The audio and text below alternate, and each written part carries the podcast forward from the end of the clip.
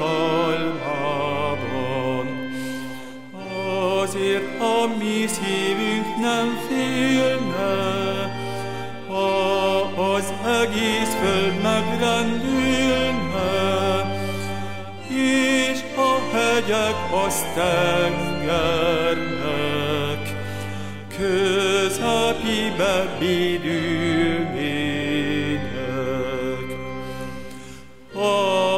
Tenger szörnyen zúgna is, minden víz felzavarodnék is.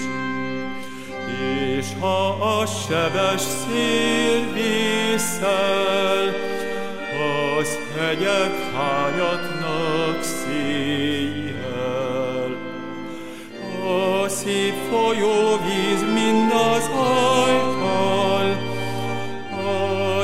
szép tiszta folyásával,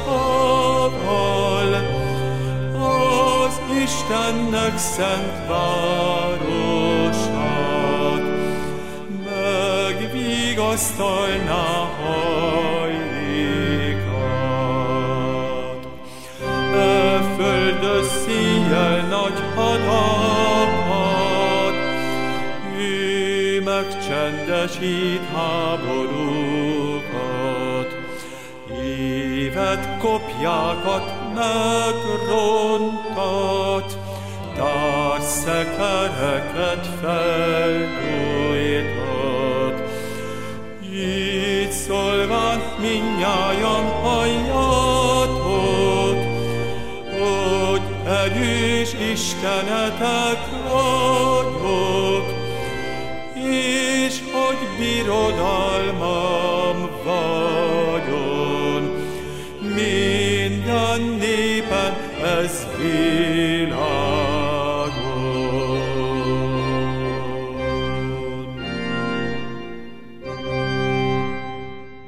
Köszöntöm a testvéreket az apostol szavaival. Kegyelem néktek és békesség Istentől, ami atyánktól, és ami Urunktól, Jézus Krisztustól. Ámen. Most csendesedjünk el és imádkozzunk.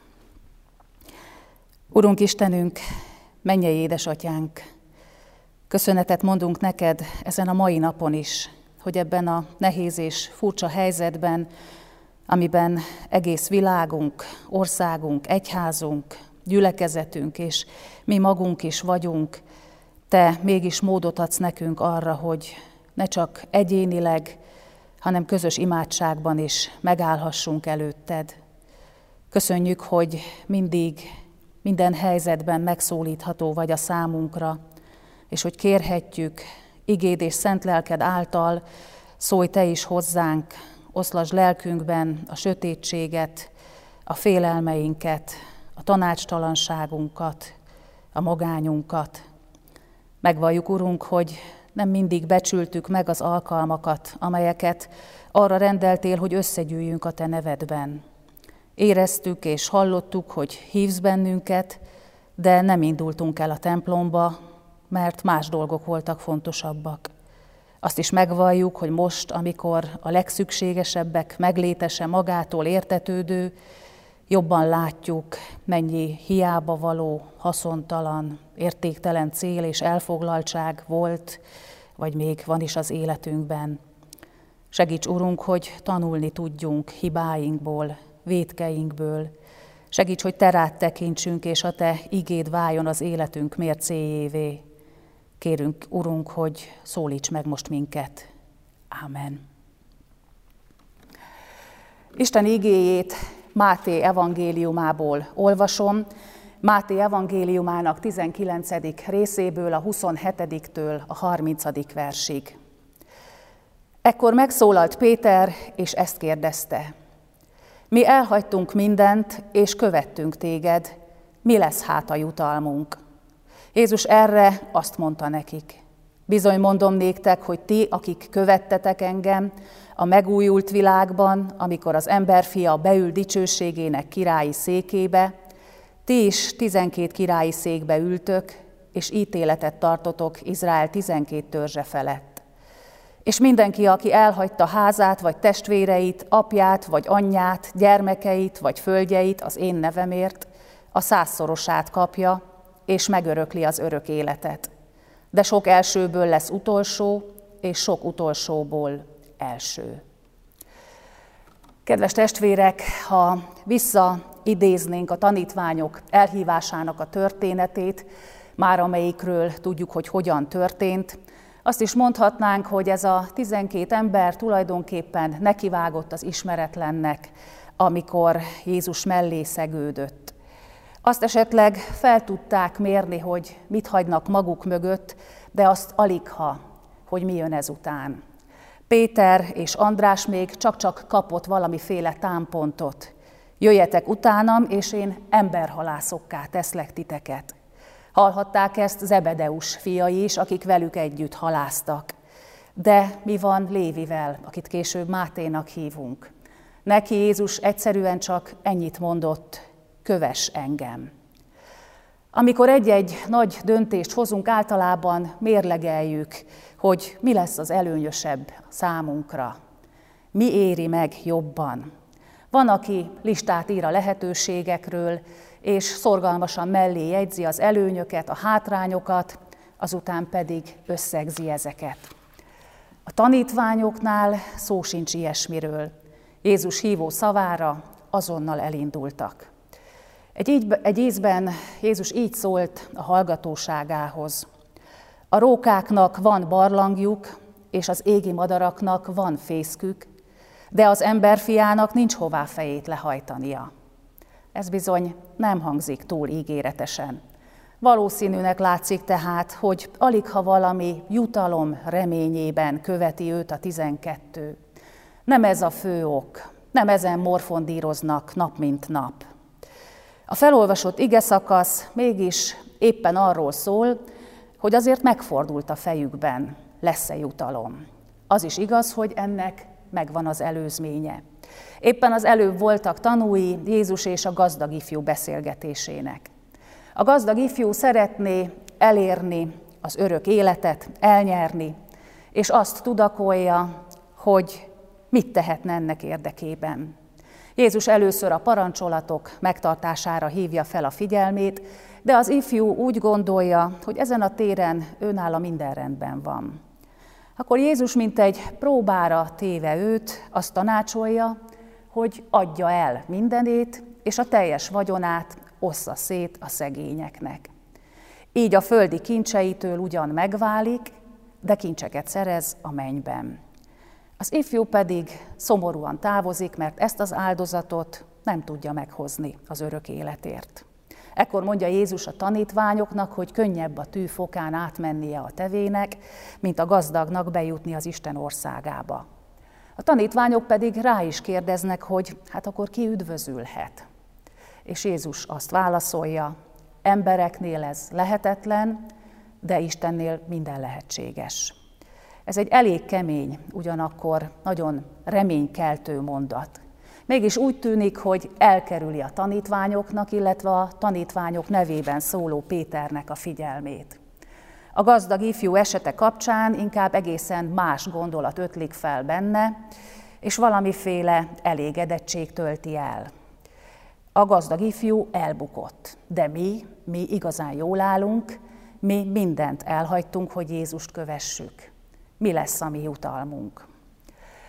Kedves testvérek, bizonyos szempontból jobban állunk, mint a történetnek ezen a pontján a tanítványok. Olyan rálátásunk van Jézus váltságművére, amilyen a tanítványoknak még a kereszt alatt sem volt. Hiába mondta el nekik többször is Jézus, hogy mi mindennek kell megtörténnie. Egy ideig mégsem értették meg, hogy Jézus értünk áldozza, és értük áldozza, és áldozta az életét, és ezzel a tettével szerzi meg számunkra a legnagyobb jutalmat, hogy örök életünk lehet.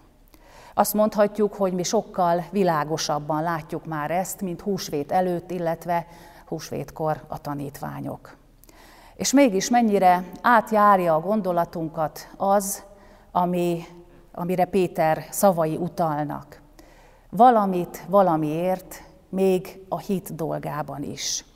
Hányszor érezzük úgy, hogy ezt nem érdemeltem meg, nem ezt érdemeltem a jó Istentől. Hiszek, igét olvasok, imádkozom, templomba járok, szolgálok a gyülekezetben, adakozom, segítek másoknak. Mindezért Isten megadhatná nekem, hogy bú és gond nélkül éljek. Van ennek rosszabb formája is, ha azért teszem mindezt, mert le akarom kötelezni vele az Urat. Ha én ilyen jó keresztény vagyok, neki is kötelessége viszonoznia ezt. És még rosszabb, ha félelemből igyekszem jó kereszténynek lenni. Azért, hogy a teljesítményeimre való tekintettel ne bántson engem az Úristen. A jutalom kimondva, kimondatlanul, tudva, tudat alatt számunkra is nagyon meghatározó tud lenni. Sokszor nagyon határozott, konkrét elképzeléseink vannak arra nézve is, hogy hogyan nézzen ki az a jutalom. A református diakonisszák jelmondata jutott eszembe, akik a múlt század közepéig működtek. Testvéri közösségben éltek, és betegeket, szegényeket, fogyatékkal élőket gondoztak. A jelmondatuk pedig ez volt, jutalmam, hogy tehetem. Mit jelent ez? Jutalmam, hogy az Úristen arra méltatott engem, hogy neki szolgálhatok. Jutalmam, hogy számít rám, és feladatot és célt adott az életemnek. Jutalmam, hogy olyan helyzetben lehetek, hogy én segíthetek másokon, nem pedig én magam szorulok segítségre. Sok minden benne lehet ebben a rövid mondatban, mint ahogy a tanítványok, a tanítványság jutalma is sok mindenre kiterjed. Jézus tanítványának lenni jelenti azt, hogy nem vagyok egyedül. Van egy mesterem, aki tanít, aki vezet, aki tanácsol, de támaszt is nyújt, oltalmat a nehéz időkben. Erőt kérhetek tőle, ha az enyém megfogyatkozóban van, vagy végleg kimerülni érzem. Jézus tanítványa és követőjeként olyan dolgokra leszek képes, olyan dolgokat érhetek el, amelyeket őnála nélkül nem érnék el, vagy éppen olyan dolgoktól, olyan megkötözöttségektől, függőségektől szabadulhatok meg, amelyektől nála nélkül nem tudtam volna. Van a tanítványságban lemondás is, ez igaz. Lemondás mindarról, amit Jézus kárnak és szemétnek ítél, ami emberileg nézve talán az én érdekeimet, az élvezeteimet szolgálja, de Krisztus követőjéhez nem méltó. Nem válik a lelkem javára, nem válik az Istennel való kapcsolatomnak a javára. A tanítványság nagy nehézsége, hogy időnként bizony választani kell. Például az idő felhasználását illetően. Zárójelbe jegyzem meg, hogy időből nekem sincs soha elég, és nagyon bölcsnek tartom azokat, akiknek az életén nem ezt látom. Nehéz, amikor a munka, család, háztartás hármasra sem jut annyi idő, amennyi kellene, és az ember úgy érzi, hogy Isten most éppen egy negyedik helyen szeretne feladatot bízni rá. Például a gyülekezetben. Valami ilyenkor sérül, valamiről le kell mondani, de a másik helyen, a másik oldalon megjelenik a nyereség, a jutalom. Ebben a példában a közösség az, amelynek Jézus tanítványa építő tagja.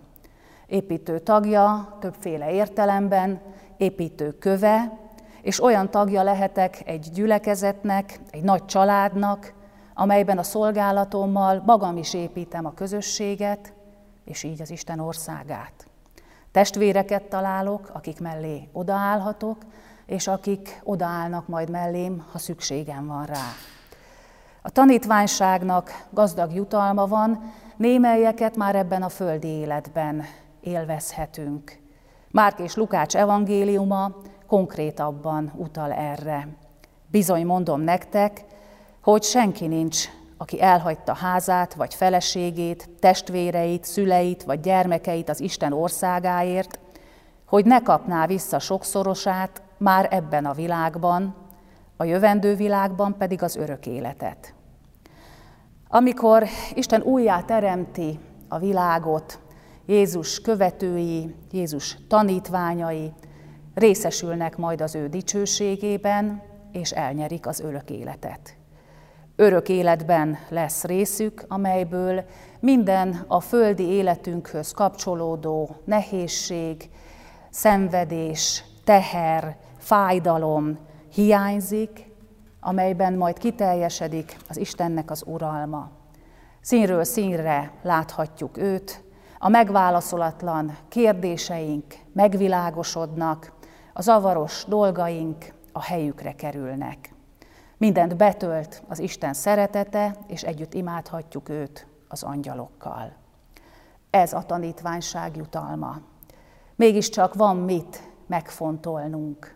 Nem ére ez mindennél többet. És nem nagyszerű-e a földi életünk is ennek a jövőképnek a fényében telhet. Jézus ilyen életre hív bennünket. Azért áldozta fel magát a kereszten, hogy mi ezt a jutalmat elnyerhessük. A nyereségnél így hát mégis fontosabb kell, hogy legyen a számunkra a hála. A megváltó Jézus Krisztus felé érzett hála indítson bennünket az ő követésére, és ez a hála erősítsen bennünket a tanítványságunkban, és végül elnyerjük a jutalmat, az örök életet. Ámen. Most hajtsuk meg fejünket, és imádkozzunk. Urunk Istenünk, valóban hálás a szívünk azért, mert Te bűneink ellenére is szerettél és szeretsz bennünket, annyira, hogy fiadat küldted közénk, és áldoztat fel értünk, hogy el ne vesszünk, hanem örök életünk lehessen. Köszönjük, hogy Jézus az is, és az ő példája tanít minket a neked tetsző életre. Köszönjük, hogy tanítványok lehetünk, hogy megváltottak lehetünk. Köszönjük, hogy hitet ébresztettél bennünk, és ezzel a hittel a szívünkben valódi ünnep lehet számunkra a húsvét. Ezzel a hittel a szívünkben állhatunk meg a mostani szorongatott helyzetünkben. Köszönjük, hogy életünk minden napján, így a járvány idején is terát tekinthetünk. Tőled kérhetünk türelmet, erőt, bölcsességet a nehéz időszak átvészeléséhez.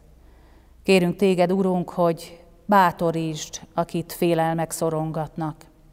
Erősítsd az erőtleneket. Vigasztald a szomorú szívűeket. Adj bölcsességet a döntéshozóknak. Légy segítségül mindazoknak, akik a járvány megfékezésén munkálkodnak. Mutasd meg, hogy mi magunk hogyan lehetünk mások javára, a te szolgálatodra, és kérünk, hogy tégy alkalmassá erre bennünket. Urunk, a húsvét ünnepből most sok minden hiányozni fog, ami máskor olyan természetes. Segíts, hogy minél többen láthassák és érthessék meg Jézus kereszt halálának és feltámadásának a lényegét. Ámen. Mi atyánk, aki a mennyekben vagy, szenteltessék meg a te neved. Jöjjön el a te országod, legyen meg a te akaratod, amint a mennyben, úgy a földön is. Mindennapi kenyerünket add meg nekünk ma, és bocsásd meg védkeinket, miképpen mi is megbocsájtunk az ellenünk védkezőknek. És ne vigy minket kísértésbe, de szabadíts meg a gonosztól, mert tiéd az ország, a hatalom és a dicsőség mindörökké. Ámen.